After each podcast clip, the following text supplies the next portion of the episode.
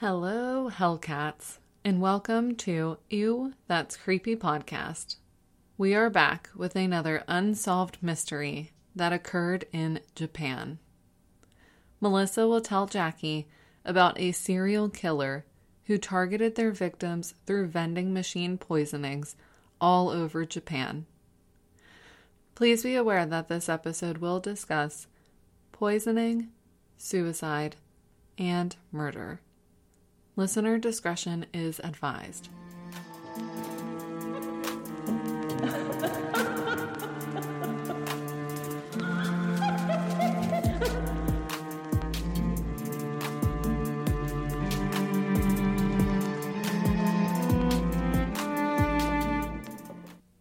Hello, creepy cats. Welcome back to Ew That's Creepy podcast. Jackie and I have another little unsolved Japanese mystery for you today. If you guys came back after the last one, since it was a lot, we hope you guys are recovering because I'm still shook. I know that one was short, but man, just that was so brutal. It was all I needed. I couldn't take any more. Those are the ones that honestly keep me up at night. Things like that, scarier than a horror movie because you just think of someone doing that and returning home and never being caught. Like, honestly, the scariest thing I could ever think of. Yeah, it is really crazy thinking that that was somebody, a friend to other people. Right. Weird, weird, weird. Today's case is definitely a crazy one, but not as outwardly brutal as the last, thank God, but worse in other ways. So let's just get right into it. This case is known as the vending machine murders. Oh, also, oh no. yes. Also known as the Paraquat murders. And this, all of these murders, because unfortunately there are quite a couple, took place in Western Japan during 1985. A little bit of background vending machines are incredibly popular in Japan. Obviously, in the 80s, 90s, 2000s, vending machines were more popular. Now, we can order everything. Everything's at the touch of our fingertips and things like that. So I don't think that vending machines are as crazy in the United States at least as they used to be. Oh, I still think I think they're decently popular if you work somewhere in a building with a lot of people cuz I will say in my work people use the vending machines all the time. We have them. It, but it's just pop and chips now, you know, nothing good in my opinion.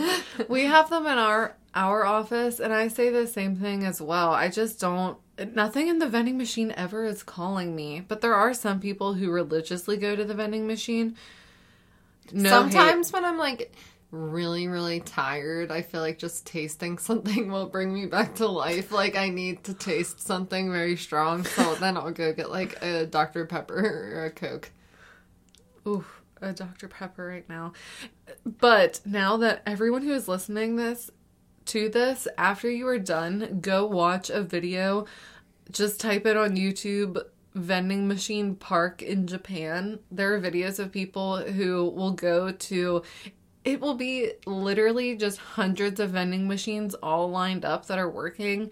And I've been watching videos lately of people going to them in Japan and just spending probably like uh, well, a couple hundred yen, a couple thousand yen, and they will get so much food because you can get full noodle bowls and soups and things mm. like that mm. out of a vending machine there. Yum. I'm going to be hungry. Well, maybe not after this episode. but so in Japan, vending machines, they also with snacks and drinks and hot food, they can sell cigarettes, alcohol, pantyhose, accessories. Wow. In the future, as always, compared to the US. I know. I heard at one point even like pornographic magazines, but a, a, literally everything you could think of was being sold in vending machines. An introvert's dream. aka me. Well, we will have to go sometime. Yeah, don't make me talk to anybody. Let me buy absolutely everything out of a vending machine with no socialization necessary. oh my gosh. Jackie's perfect day. Mm. So in 1985, the Otsuka Pharmaceutical Company announced a new marketing campaign where you could potentially receive two drinks for the price of one from one, in, one of their vending machines. It was one drink specifically, a citrus vitamin drink called Oronamin C. it said it was mostly popular with adult men. I'm not really sure why. I don't know if it was just more marketed towards men, but it was basically an orange vitamin drink that people could get. Like Gatorade or like carbonated? I think it was when I was reading it, I was picturing a vitamin C drink that sometimes people drink in the morning or when you're sick. I don't think it was a sports drink. It was like mm. a vitamin type of drink. Okay. Does it matter? I don't know. I'm just kidding. No, it doesn't. I'm just trying to taste it in my head. just imagine the taste of it. You know. Jackie's just setting the mood, visualizing herself in Japan in 1985 being yep. an adult man going to a vending machine for an Oronamin C. Yum. It's delicious. At so, like I was saying, the pharmaceutical company who made this drink, they were running a promotion where you could potentially get two drinks from the vending machine and people were loving it because you could potentially get an extra drink for free. But not everyone wanted the extra drink, so it was pretty common for people to just leave it in the dispensing slot or even to take it out and put it on top of the vending machine. So, on April 30th, 1985, a 52 year old man named Haru Otsu was on his way to go fishing. He stopped in Fukuyama, Hiroshima, to pick up some drinks at a vending machine. He purchased a bottle of Oronamin C from the vending machine but then he spotted another bottle that was sitting unopened on top of the machine. And so he just assumed that, of course, the person in front of him had gotten two and only wanted one. So he took the free bottle. Haru drank the first bottle without issues and he started to begin to drink the second, but he couldn't even finish it because he started to feel sick and as the day progressed, he started to feel intense stomach pain. He went to the hospital near his home, and doctors discovered internal chemical burns and concluded that he had to have consumed poison. Dear God. Oh no. Not from the freaking. What's it called? Oronamin C. Oronamin C. But by the time that he came in, even though it was literally that day, there was nothing that the doctors could do to reverse the effects, and he passed away shortly later. Oh my god, that's so sad. That's horrible that he had to just die, I'm sure, a painful death. I know. And doctors later confirmed that he had consumed a poison, um, specifically paraquat, an incredibly potent chemical that is used to kill weeds and plants. And it was really popular because of how quickly it could destroy weeds, and police used it a lot of the time to kill marijuana plants. So that's just letting you know like how toxic this chemical was. It would just start destroying a surface the second it was sprayed on something. I even read in one of the articles that I will link that it could destroy the surface of your skin if it was dropped. Oh. So it does not seem like they should be using it then, but okay. Well, I guess that's just one of those things, you know, for farmers and people back in the 1980s, there were a lot of chemicals that people yeah, used true. to kill weeds and plants and everything. I bet now they might not use it, but I think it's still sold today. Oh, okay, never mind. I just won't be using it. Be careful with your paraquat, people. Yeah. And once it enters your kidneys, it becomes circulated through your body, and the damage cannot be undone after that. Damn. So it's a very horrible death, a very painful death. Um, police and investigators, they did what they could to find the killer, but they didn't really have a lot to go on. There were not a ton of surveillance cameras in the area and there weren't any witnesses who had seen someone leaving a drink, taking a drink, nothing. There was only Haru at the vending machine, so police honestly had nothing. Does the poison have a taste? Do you know? I am not sure. Because I don't know. Because it's like, I feel like it'd be like if you sip something that say had bleach in it, you would automatically be like, "Oh, what the hell?"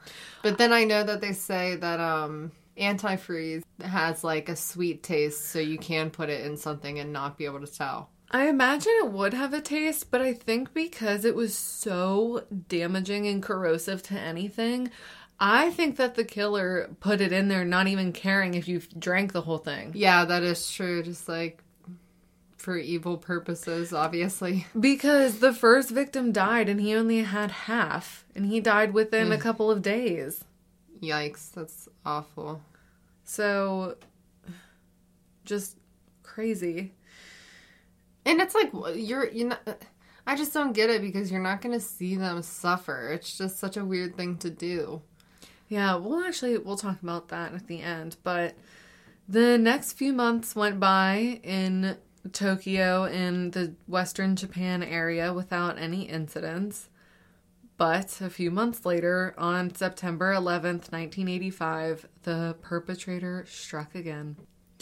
I'm not sure of the second victim's name because all of the articles, again, are, well, a lot of the articles were translated from Japanese. There were only a couple pieces of literature from the United States that were written, specifically a New York Times article. So I don't have every single victim's name, but the second victim was a 52 year old man who purchased an Oranimon seed drink.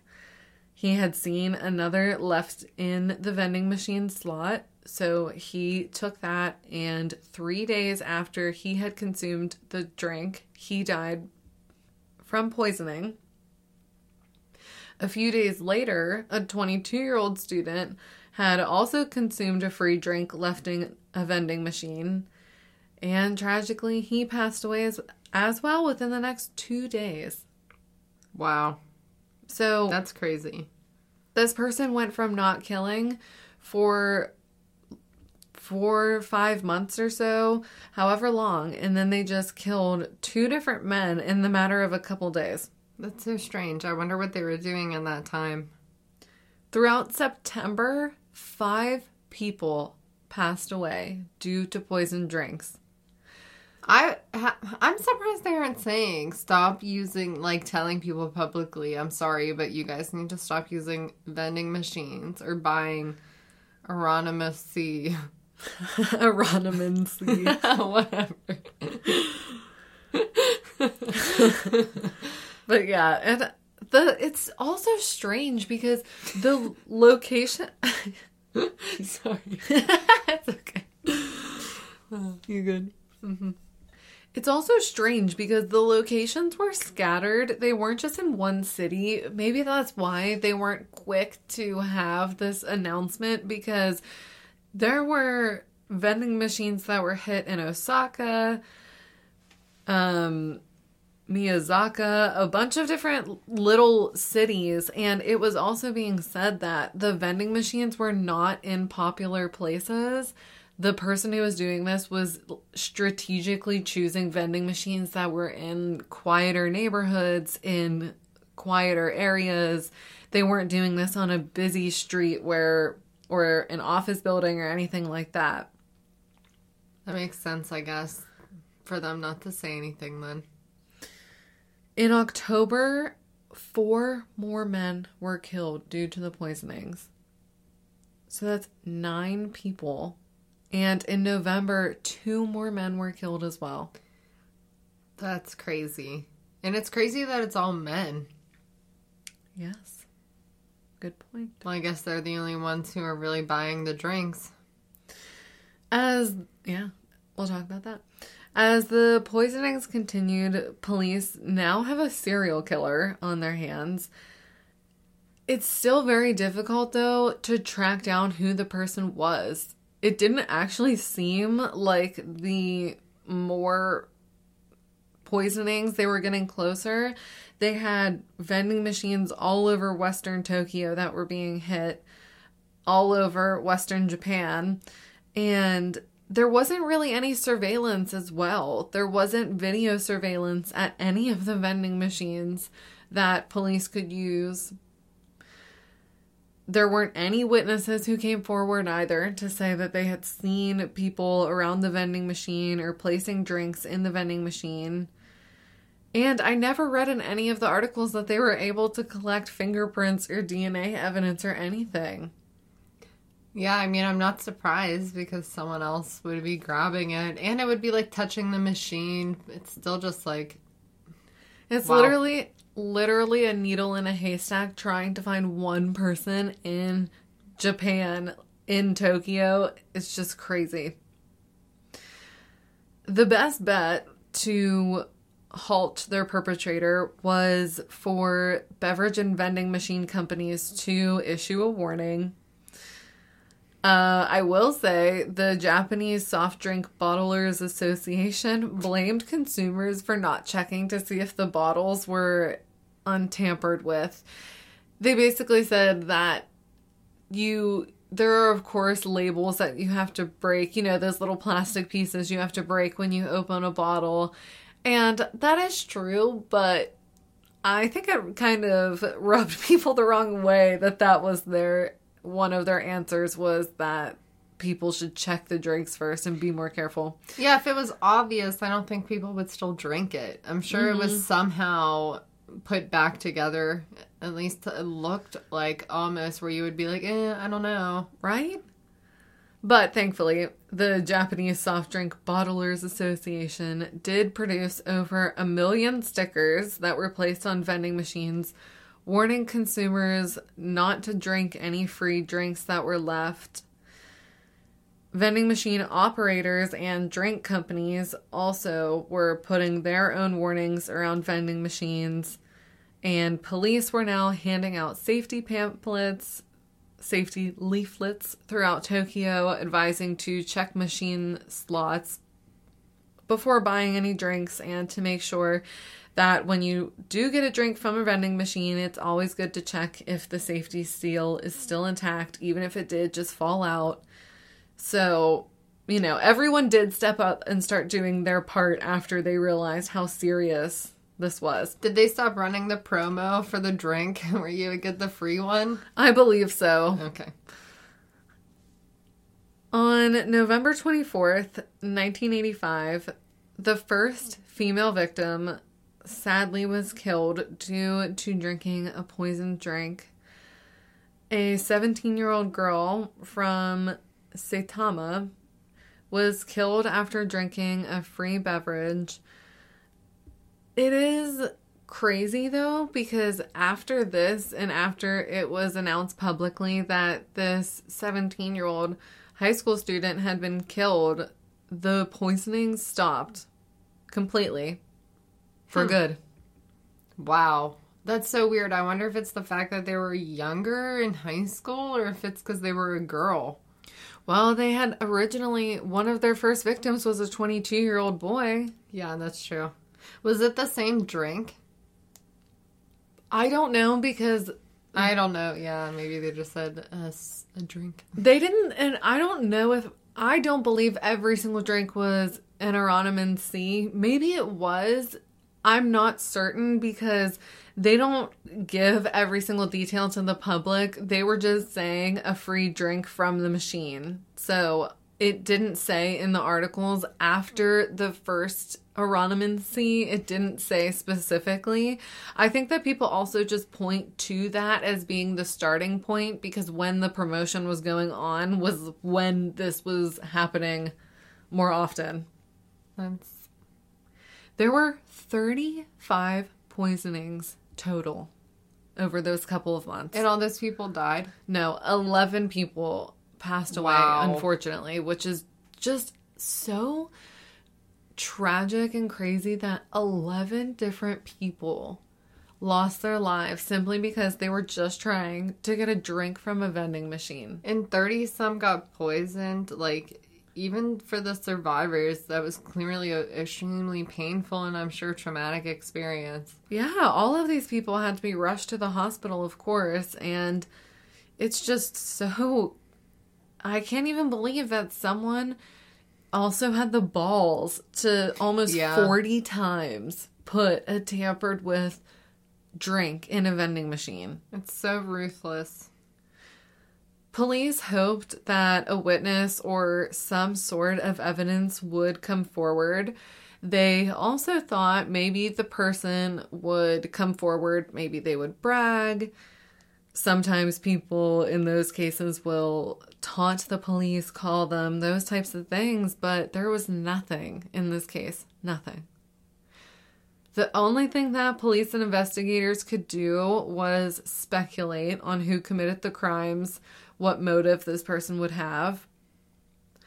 Many people, like Jackie, brought up the fact that perhaps the killer was potentially a woman maybe someone who just disliked men for whatever reason. It does seem to fit because Hieronymus was primarily a drink for men for whatever reason that was at the time. The vending machines were in spots that people said could be believed that women wouldn't go to these spots all the time. I'm not certain exactly what that means, but they did say that it was low trafficked areas. So maybe these vending machines were just in a quiet, dimly lit corner that women aren't typically going to frequent. And also the fact that the poisonings completely stopped after the 17 year old female had passed away. So I don't know. That could be.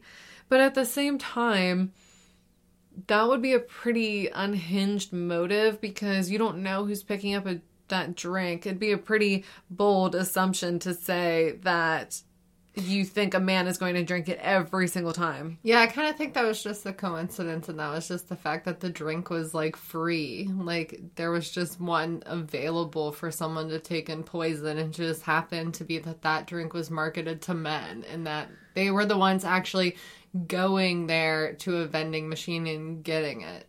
Right. It would be different if it was like the drink was purchased at a store, you know? Right. Yeah. It's just, it does seem also like coincidental. People think that gender, the poisoning stoppings with the female victim being killed is also coincidental because a lot of people point out to the fact that Japanese police were really amping up their investigation and distributing these leaflets and things like that. So maybe it was just coincidental that they stopped after this because the investigation was getting more hot, hotter. And so I read, I swear one article said that a woman had been poisoned before. So I'm not sure if maybe women just hadn't died before. I'm not sure what, but some on one hand it's like, oh, okay, it does kind of seem maybe like they were targeting men. But on the other hand, it also just seems like a coincidence that they were probably just it started off with the promotion of Hieronymus C just because of the promotion. I don't honestly, I don't know if it had anything to do with the drink itself. Yeah. I feel like maybe when it was someone who was 17 and younger, maybe the person was just like, all right, you know, that's enough. This is like, I don't know, maybe gotten out of hand. Maybe they thought a kid could be next. Who knows? I agree. It could be anything. The Chicago Tribune reportedly had a number of experts and psychologists evaluate the crimes. and think of a potential motive or even a criminal profile. And this was interesting because a, this group of experts and doctors believed that perhaps the intense cultural work ethic pushed onto Japanese society at the time was to blame. Maybe the overcrowded communities and this high stress career where everyone was working all the time, maybe that this mix of things going on in Japan in the 1980s caused someone to want to just snap and harm others within their community. Which does make sense as well. Uh, it could be both. Maybe it's a woman who is working in yeah. an office full of men or something like that. Maybe just someone in general who was angry at life, angry at the Japanese government. A mental break. Mm-hmm. I do wonder if it is a woman just because don't they say that women are the type where they do poison more often because you don't have to look at the person face to face and you don't have to use any I muscle. so, yeah. Or things like that. I do wonder if it maybe it could be a woman. I'm not saying they hate men, but maybe just a woman in the, that fact that sometimes females do those crimes, but I don't know because men also do crimes where they, you know, do the same thing, but just a thought. What's sad about this case and what I think the psychological evaluation of the killer it's sad because there were some copycats after where some people did start to poison other things and leave them in places. It wasn't vending machines, but it said that someone at one point had left poison milk containers in schools. Okay, that's too much. What the hell? So it is kind of crazy. Like after this, people saw an opportunity, and as sad as it is, some people tried to continue these poisonings of products and drinks. And sadly, they also said that the rise in suicide of people drinking Paraquat increased after this. I could not imagine why anyone would choose that method, but I'm just like, why would you drink poison? But okay. So it's just it's just so sad because it's like this case is scary on such a psychological level because the amount of people it affected. Yeah. You affected people who are now terrified to just walk up to a vending machine. You've inspired other people to try and do copycats. There are people out here drinking it to end their lives. It's just so sad how like psychologically this did disrupt society a little bit at that time. And it's horrible, but to this day, this case remains unsolved. There is someone out there who knows that they poisoned almost 40 people and apparently never came forward. And if they mentioned it to someone, we don't know because the murder stopped in 1985 and that was where things were left. That's crazy. And it's just there's just so many people and it's in such a populated area. I really don't think they'll ever solve it, to be honest. But it's crazy that it did affect that many people, much less that many people were actually poisoned. It's crazy, like, you think about the type of person that would do that. What if a dad bought a drink and on the way home, his six year old kid is like, I want some? Exactly. Like, if you're the type of person doing this poisoning, I feel like you have to know that anyone could have a sip of this drink and you are literally fine murdering anyone. What if you're someone in your family went and got a drink and got a free one from the vending machine. Like, exactly.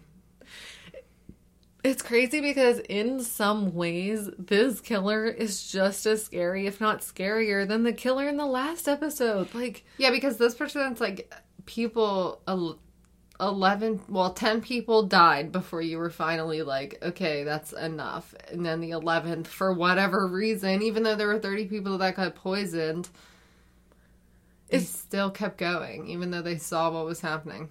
Yeah it's creepy because the motive in the last episode was definitely like sexual power driven motives. This one is just crazy because it is power driven, but more in just a fuck society type of way, which is really hard. Scary. It's hard to understand, honestly. It's hard to understand someone who would just want to target random people that could be their neighbor, family member, friend, anyone. But, oh, we could talk about that forever. So, yeah, we seriously could. But that is just really scary to think about that there was someone who, who did that and never got caught. It reminds me of Death Note, like just sitting there wreaking havoc, like watching the world around you and be engulfed in the havoc that you created and just carrying on like you're a normal person. Oof. Okay, well, uh, that was the vending machine murders in Japan. Let us know if you guys would like us to do more overseas cases, mysteries, that type of thing. Let us know if you just want more mysteries like this where you could think about them for days and hours upon end. Let us know.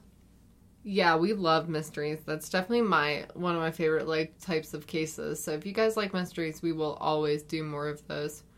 But they do make me they keep me up at night, of course. me too. So, yeah, let us know what you guys want to hear. And thank you for listening to another episode of That's Creepy Podcast. If you guys aren't following us on Instagram already, make sure you are. We are at Ew That's Creepy Podcast. And we will see you guys next time for another episode. Bye. Bye. Want to creep on us? Follow us on social media at Ew, That's Creepy Podcast or send us an email at ew that's creepy podcast at gmail.com. Don't forget to rate, review, and subscribe. Thanks, creepy cats.